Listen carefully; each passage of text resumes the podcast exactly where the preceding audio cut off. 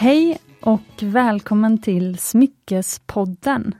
I den här podden pratar vi om äkta smycken och ädelstenar på ett enkelt och förhoppningsvis okomplicerat sätt och bryter normer som präglat en annars ganska strikt bransch. Och idag kommer vi just lära oss en hel del av de där begreppen som man kanske inte riktigt har förstått vad de betyder. Eller som man liksom har funderat på vad som egentligen är skillnaden mellan dem. I alla fall så har det varit så för mig. Det tog lång tid innan jag riktigt förstod vad till exempel en ädelsten faktiskt är. Och vad som egentligen är skillnaden mellan en ädelsten och en kristall.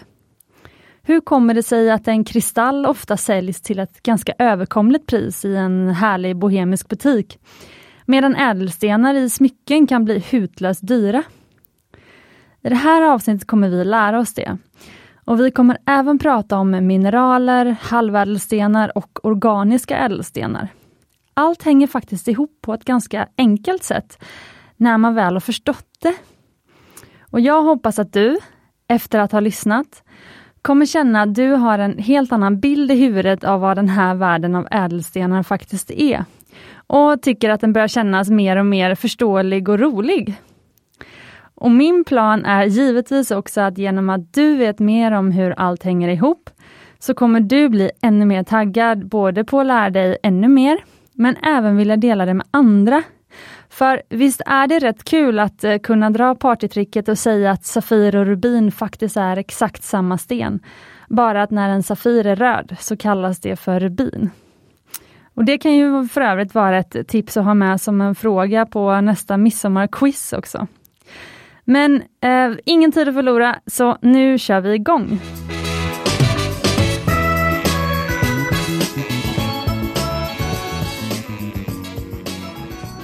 Kristall, mineral, ädelsten.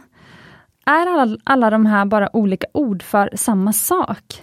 Nej, det är det inte. Och Det viktigaste att förstå nu, det är den här lite sinnesförvirrande meningen som kommer nu. De allra flesta ädelstenar är kristaller, men många kristaller är inte ädelstenar. Hur hänger det ihop? För att förstå det här så behöver vi först veta vad en ädelsten är och sedan vad en kristall är. Vad är egentligen skillnaden? Det första man behöver veta om definitionen av en ädelsten är att den behöver vara sällsynt. Jag slog upp ordet ädel i Svenska Akademins ordlista och där står det att ädel betyder utsökt eller dyrbar. Och det är precis vad en ädelsten är. Stenarna som fastnar under skosulan är ju tyvärr oftast inte ädelstenar, just eftersom de nästan alltid är alldeles för vanliga. Och en vanlig sten kan ju inte bli dyrbar, eftersom det ju inte finns någon brist på dem. Sen finns det ju en annan egenskap som ska till för att en sten ska bli ädel. Och det är också att den är vacker. Det är ju det som gör att folk vill ha den och är villiga att betala något för den. Och här ska man faktiskt veta att begreppet ädelsten, eller gemstone, myntades just för att man ville benämna de här vackra och sällsynta stenarna som man ville ha i smycken eller prydnadsföremål för något. Så nu kommer vi då till en intressant fråga. Är alla sällsynta och vackra stenar ädelstenar? Nej, faktiskt inte. Marmor till exempel.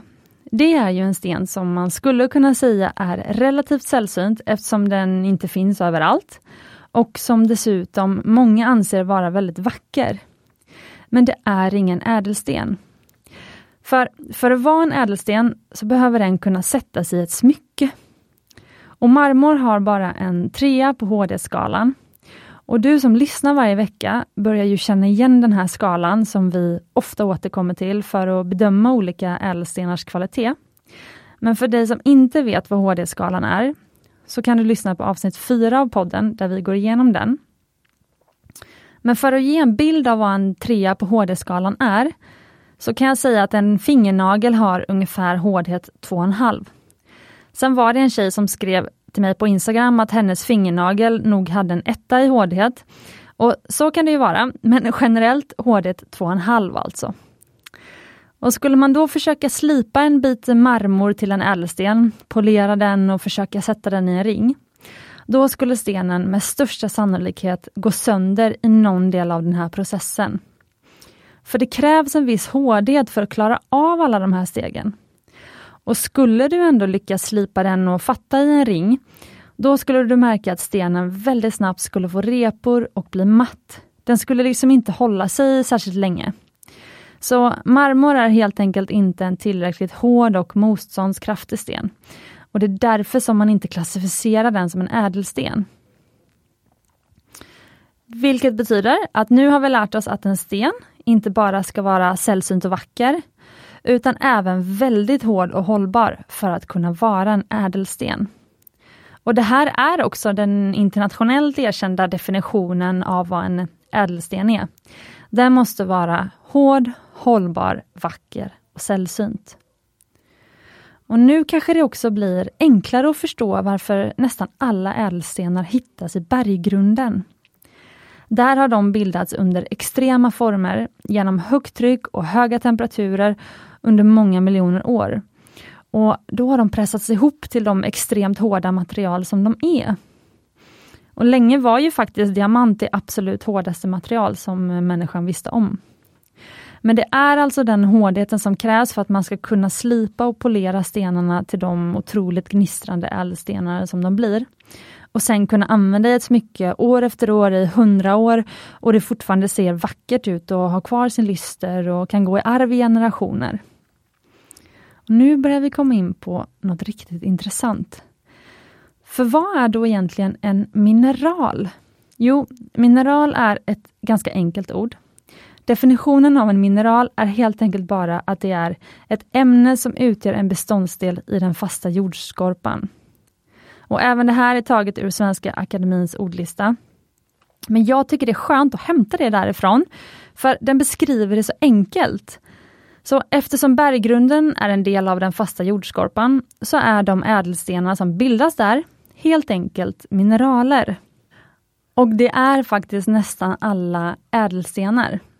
Om du tänker på vilken ädelsten som helst, så kan du vara säker på att det antagligen är en mineral och att den kommer från berggrunden. Vi pratar alltså diamant, safir, rubin, smaragd, topas, morganit, akvamarin, spinell, citrin, heliodor, opal, ametist, bergkristall, rosenkvarts och alla de ädelstenar med konstiga namn som ädelstensexpert Johannes nämnde i förra, förra veckans avsnitt, avsnitt 6. Och hör du namnet på en helt ny ädelsten du aldrig hört om för så är det antagligen också en mineral från berggrunden. Och lite kort här bara. Beroende på hur förhållandena är där i berggrunden så utvecklas olika former av mineraler med olika egenskaper. Till exempel olika hårdhet, olika färg, olika klarhet och så vidare. Och Det här skiljer sig åt mellan länder, mellan kontinenter, mellan olika områden i samma land. Och Det är till exempel därför som Burma och Thailand har blivit kända för sina vackra rubiner, Brasilien för sina smaragder, Eh, medan många morganitgruvor finns i Mosambik och Sri Lanka är kända för sina härliga havsljusblå safirer. Men vilka ädelstenar är inte mineraler då? De kommer inte från berggrunden. Det är faktiskt bara några få stycken. Och De är så få, så jag tänkte att jag bara drar dem lite kort. Och De stenar som man brukar klassificera som ädelstenar, men som inte bildas i jordskorpan, de är bara de här fem. Det är pärla, korall, bärnsten, elfenben och jet. Och Nu kanske du redan har märkt den gemensamma nämnaren på de här fem. Och Det är att alla är skapade av ett djur eller en växt. Pärla växer i musslor i havet. Korall kommer från korallreven. Korallerna är för övrigt som små fossila skelett av mikroorganismer i havet. Bärnsten är eh, saven eller kådan från olika träd, främst barrträd faktiskt, och det är därför de, man hittar bärnsten i Sverige. Eh, och den här kådan har då fossiliserats och det är därför som man ibland kan hitta liksom små insekter eller djur i bärnsten. Elfenben är ju tandben från eh, däggdjur, oftast då mammutar eller elefanter. Och till slut jet, det är fossiliserat trä, så det är som en svart eller mörkbrun sten. Men de här fem ädelstenarna är alltså inte mineraler utan de kallas istället för organiska ädelstenar eftersom de är skapade av en annan organism. Så, nu vet vi vad som definierar en ädelsten och även att de allra flesta inte är organiska utan kommer från berggrunden och alltså är en mineral. Men vad är då en kristall? Jo, när man bryter de här mineralerna ur berggrunden så kommer man se att de allra flesta har atomer som är ordnade väldigt symmetriskt. Varje atom har en identisk omgivning med en annan, annan atom. Så om du skulle vara pytteliten och sätta dig på en av atomerna och titta åt alla möjliga olika håll, så skulle du se samma mönster i alla riktningar. Och Det är det här som kallas för att mineralen har en kristallstruktur. Kristall innebär alltså symmetri. Det finns en känd ädelsten som är en mineral, men som inte har den symmetrin. Och det är opalen. I den sitter istället atomerna bara huller om buller. Och Det är också därför som man inte slipar opalen på samma sätt, utan den har en mer rund organisk slipning och liknar nästan mer de organiska ädelstenarna som pärla och korall. Och nu har vi kommit fram till det här riktigt spännande som blir lite som klimax på hela avsnittet. Och det är att förstå vilka stenar är det då som säljs som de här kristallerna i bohemiska butiker och vilka är det som blir till dyra ädelstenar som säljs i äkta smyckesbutiker? Jo, oavsett vilken mineral det är så måste de slipas för att bli en ädelsten. Det är först när de är slipade och formade som de kan användas i smycke och det är först då de blir till en ädelsten. De blir till ädelstenar först när man slipat dem till ädelstenar. En rå kristall som kommer direkt från berggrunden eller en eh, rå bit koraller ur havet för den delen, har liksom inte ädelstenskvaliteten. De är oformliga, de har ingen lyster. Om du skulle se en diamant som kom direkt från gruvan så skulle du inte se att det var en diamant antagligen. Den skulle bara se ut som, eh, som ett liksom oformligt grumligt stenblock. Men när man har slipat, format och polerat den här diamanten till en skinande juvel, det är då den blir till en ädelsten. Men grejen är att alla stenar som man hämtar ur gruvan har inte ädelstenskvalitet. Dels kan det vara att de har för mycket inneslutningar och orenheter för att kunna bli till en hållbar ädelsten. Vi har ju lärt oss att eh, dels orsakar eh, sprickor skörhet i stenen en sten med för mycket orenheter i sig, typ som, ja, som små sprickor. Den klarar inte av det här hårda trycket som den utsätts för vid steninfattning utan att gå sönder. Och då kan den ju inte användas som ädelsten, den kan ju inte användas i ett smycke. Så istället så behandlas den bara lätt, till exempel genom trumling. Och så säljs den istället eh, lös i en butik för dess helande och spirituella egenskaper istället. Och så kan det till exempel vara då när du hittar en turmalin i en kristallbutik för bara några hundringar. Då är det med största sannolikhet en turmalin som liksom inte riktigt håller ädelstens kvalitet. Och så kommer den till nytta här istället. Det är ju fortfarande en väldigt vacker och eh, betydelsefull sten, men, men på ett annat sätt. Men en annan anledning till att en mineral inte håller ädelstens kvalitet kan ju också vara helt enkelt för att just det mineralet inte är tillräckligt hårt och hållbart för att användas. Och Det är alltså därför som alla kristaller inte blir till ädelstenar. En annan grej som gör att eh, stenkristaller kan finnas ganska lättillgängligt och till ganska låga priser här och var i småbutiker och online, är för att eh, vissa mineraler finns det faktiskt ganska mycket av. Till exempel kvarts är ett av de vanligaste mineralerna på jorden. Och beroende på förhållandena i berggrunden så, så kan det se lite olika ut. Till exempel så kallas en vit kvarts för bergkristall, en lila för ametist, en ljusrosa för rosenkvarts och en gul för citrin.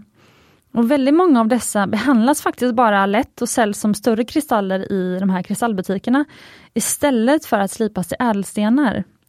Och anledningen till att de inte är så dyra då är helt enkelt för att det finns många av dem. Men priset har inte bara att göra med att det finns ganska stor tillgänglighet. Det har även att göra med att de inte har genomgått just den slipning och polering i ett ädelstenssliperi som faktiskt kan öka värdet på stenen väldigt mycket. Så en ametist som säljs som en kristall i en kristallbutik kommer antagligen vara mycket billigare än en ametist som säljs som en ädelsten. Just för att den här ädelstensametisten antagligen har både bättre färg och klarhet, men även att den har genomgått en slipningsprocess som har gjort den till en ädelsten. Och nu kommer vi in lite grann på det här med halvädelstenar.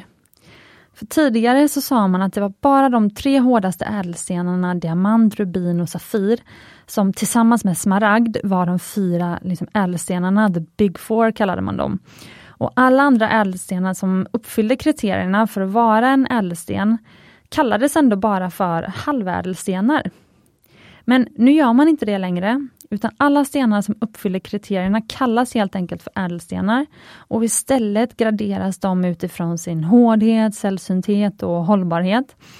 Men även utifrån sitt utseende, som då dels har att göra med klarheten och hur intensiv färg den har, men även faktiskt till stor del av slipningen. En duktig slipare kan inte bara få fram rätt lyster och ljusreflektion i en sten, men den kan även förstärka och fördjupa färgen i den. Så skillnaden mellan en akvamarin och en akvamarin är just ofta liksom slipningen. Och nu slipar man de flesta ädelstenar i samma sliperier som man slipar diamanter. Men det gjorde man inte innan. Fler och fler sliperier som tidigare bara slipade diamanter har breddat sig och nu slipas allt ifrån Safir till Topaz, Turmalin, Akvamarin och så vidare i liksom samma sliperier som diamanter. Och det har gjort att vi har ännu fler vackra ädelstenar att välja mellan. Och det här började på runt 80-talet faktiskt. För det var då man började ge liksom samma värde till även de stenarna som var utanför the big four. Och det gör också att man kan se ganska tydligt på stenen hur gammal en ring eller ett smycke är. Om du jämför en gammal akvamarinring med en mycket nyare, så kommer du se att kvaliteten på slipningen ofta är betydligt högre på den nya stenen. Och Jag vill också avsluta med det här med att ta upp det här med syntetiska ädelstenar. För nu för tiden kan man skapa de här geologiska processerna på konstgjord väg i labb. Det är då de kallas för syntetiska eller labbodlade ädelstenar. Du har säkert märkt den här trenden med syntetiska diamanter. Syntetiska ädelstenar växer i labb, där man har återskapat exakt samma förhållanden med extremt högt tryck och höga temperaturer som är i berggrunden. Och därför behövs bara några dagar för en diamant att växa där. En 10 karat diamant tar bara ungefär 10 dagar att växa i ett labb. Och Då kan du jämföra det med de många miljoner år det tar att skapa sig i naturen. Och En syntetisk diamant har precis samma kemiska egenskaper som en naturlig diamant. Den är till exempel exakt lika hård. Och Det gjorde att när man kom på hur man kunde odla diamanter i labb på 50-talet, så började man göra mycket diamantmaterial till industrin. Men de här diamanterna var inte av ädelstenskvalitet, eftersom de nästan alltid var gula, de hade massa inneslutningar. Och Det var General Electric, det här industriföretaget, som faktiskt först patenterade processen med labbodlade diamanter. Men sen, kring 80-talet, så lärde man sig att odla nästan perfekt klara vita diamanter även i labb. Och de började man slipa och sälja som syntetiska ädelstenar. Och I Sverige så måste man sätta prefixet syntetisk före, så man vet att det är en labbodlad sten man köper. Då heter det till exempel syntetisk diamant när man köper den. Men i vissa länder så behövs inte det längre. Till exempel i USA så behöver man inte längre ange ordet syntetisk så länge som det är så att säga tydligt från sammanhanget att stenen inte är naturlig. Så där kan både naturliga och syntetiska diamanter säljas som just en diamant. Så där behöver man vara mer noga och kolla så att om det verkligen är en naturlig eller en syntetisk. Det var 2018 som USA tog bort just eh, det här ordet natural eller naturlig i definitionen av vad en diamant är. Och De flesta undrar nu såklart, vad är mest miljövänligt? En naturlig diamant eller en labbodlad diamant? Ja, det kan man ju nästan tänka när man hör det den enorma mängd energi som går åt till att producera en syntetisk diamant. Och Det var en rapport som gjordes 2019 det är liksom den första stora studien som har gjorts på det här. Och den beställdes av Diamond Producers Association och eh, gjordes av ett företag som heter Truecost. Eh, och de kom fram till att produktionen av syntetiska diamanter släppte ut tre gånger så mycket koldioxid i atmosfären som den naturliga diamantindustrin. En en karat naturlig diamant kräver 160 kilo koldioxid, medan en en karat syntetisk diamant kräver 511 kilo koldioxid. Och nu kan man ju tänka att eh, Diamond Producers Association låter ju som en väldigt vinklad beställare. Men faktum är att till exempel De Beers, som är med i den här organisationen, och som ju faktiskt var de som först nästan hade monopol på diamantmarknaden. Vi lärde oss ju den historien om De Beers i avsnitt 3. De har ett eget labb för att odla syntetiska diamanter som de faktiskt säljer under ett helt eget varumärke som heter Lightbox Jewelry. Ni kan gå in på deras hemsida och då kommer ni se att där säljs färdiga diamantsmycken där alla har samma pris. 800 eh, dollar per karat. Alla har samma fina klarhet och de finns i färgerna vitt, blått och rosa.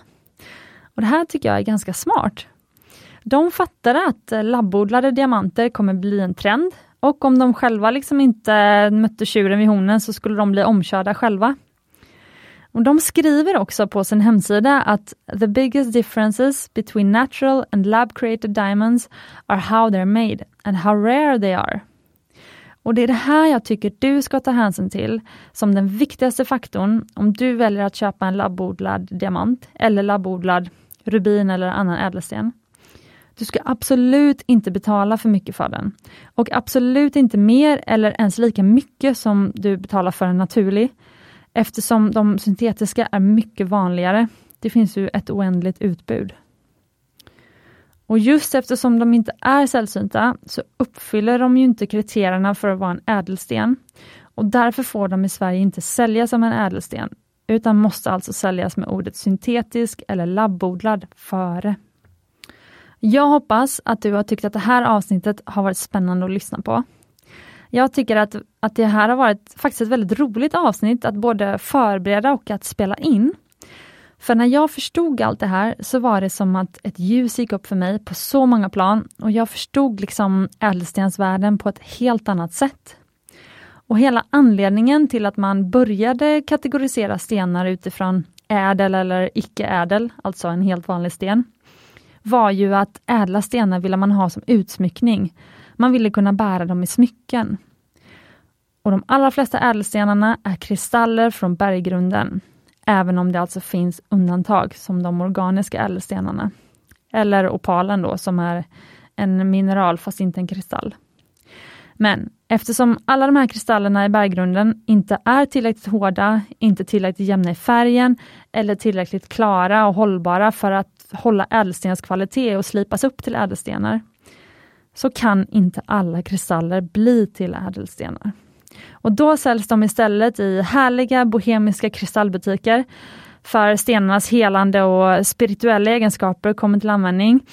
Och de här egenskaperna finns ju såklart även i de stenar som blir till ädelstenar. Men det är något vi får ta upp i senare avsnitt. Och jag vill passa på att säga att vi har nu också bokat in en ny frågepodd med ädelstensexpert Johannes. Han kommer komma hit om fyra veckor igen. Så har du en fråga som du tänkt på nu under avsnittet så skriv till mig. Du kan skriva till mig på Instagram där jag heter The Jewelry Designer eller till Smyckespoddens Instagram där vi heter Smyckespodden. Och jag blir alltid lika glad att höra ifrån en lyssnare. Efter förra avsnittet med Johannes så fick vi faktiskt kommentaren Jag älskar det senaste avsnittet. Jag blev så inspirerad att jag klickade hem en bok om ädelstenar och nu letar en nybörjarkurs i silversmide. Och det är precis därför vi gör det vi gör. Tack snälla Johanna för den kommentaren och lycka till med ditt nya härliga intresse. Och till dig som lyssnar, glöm inte, du är värd äkta smycken.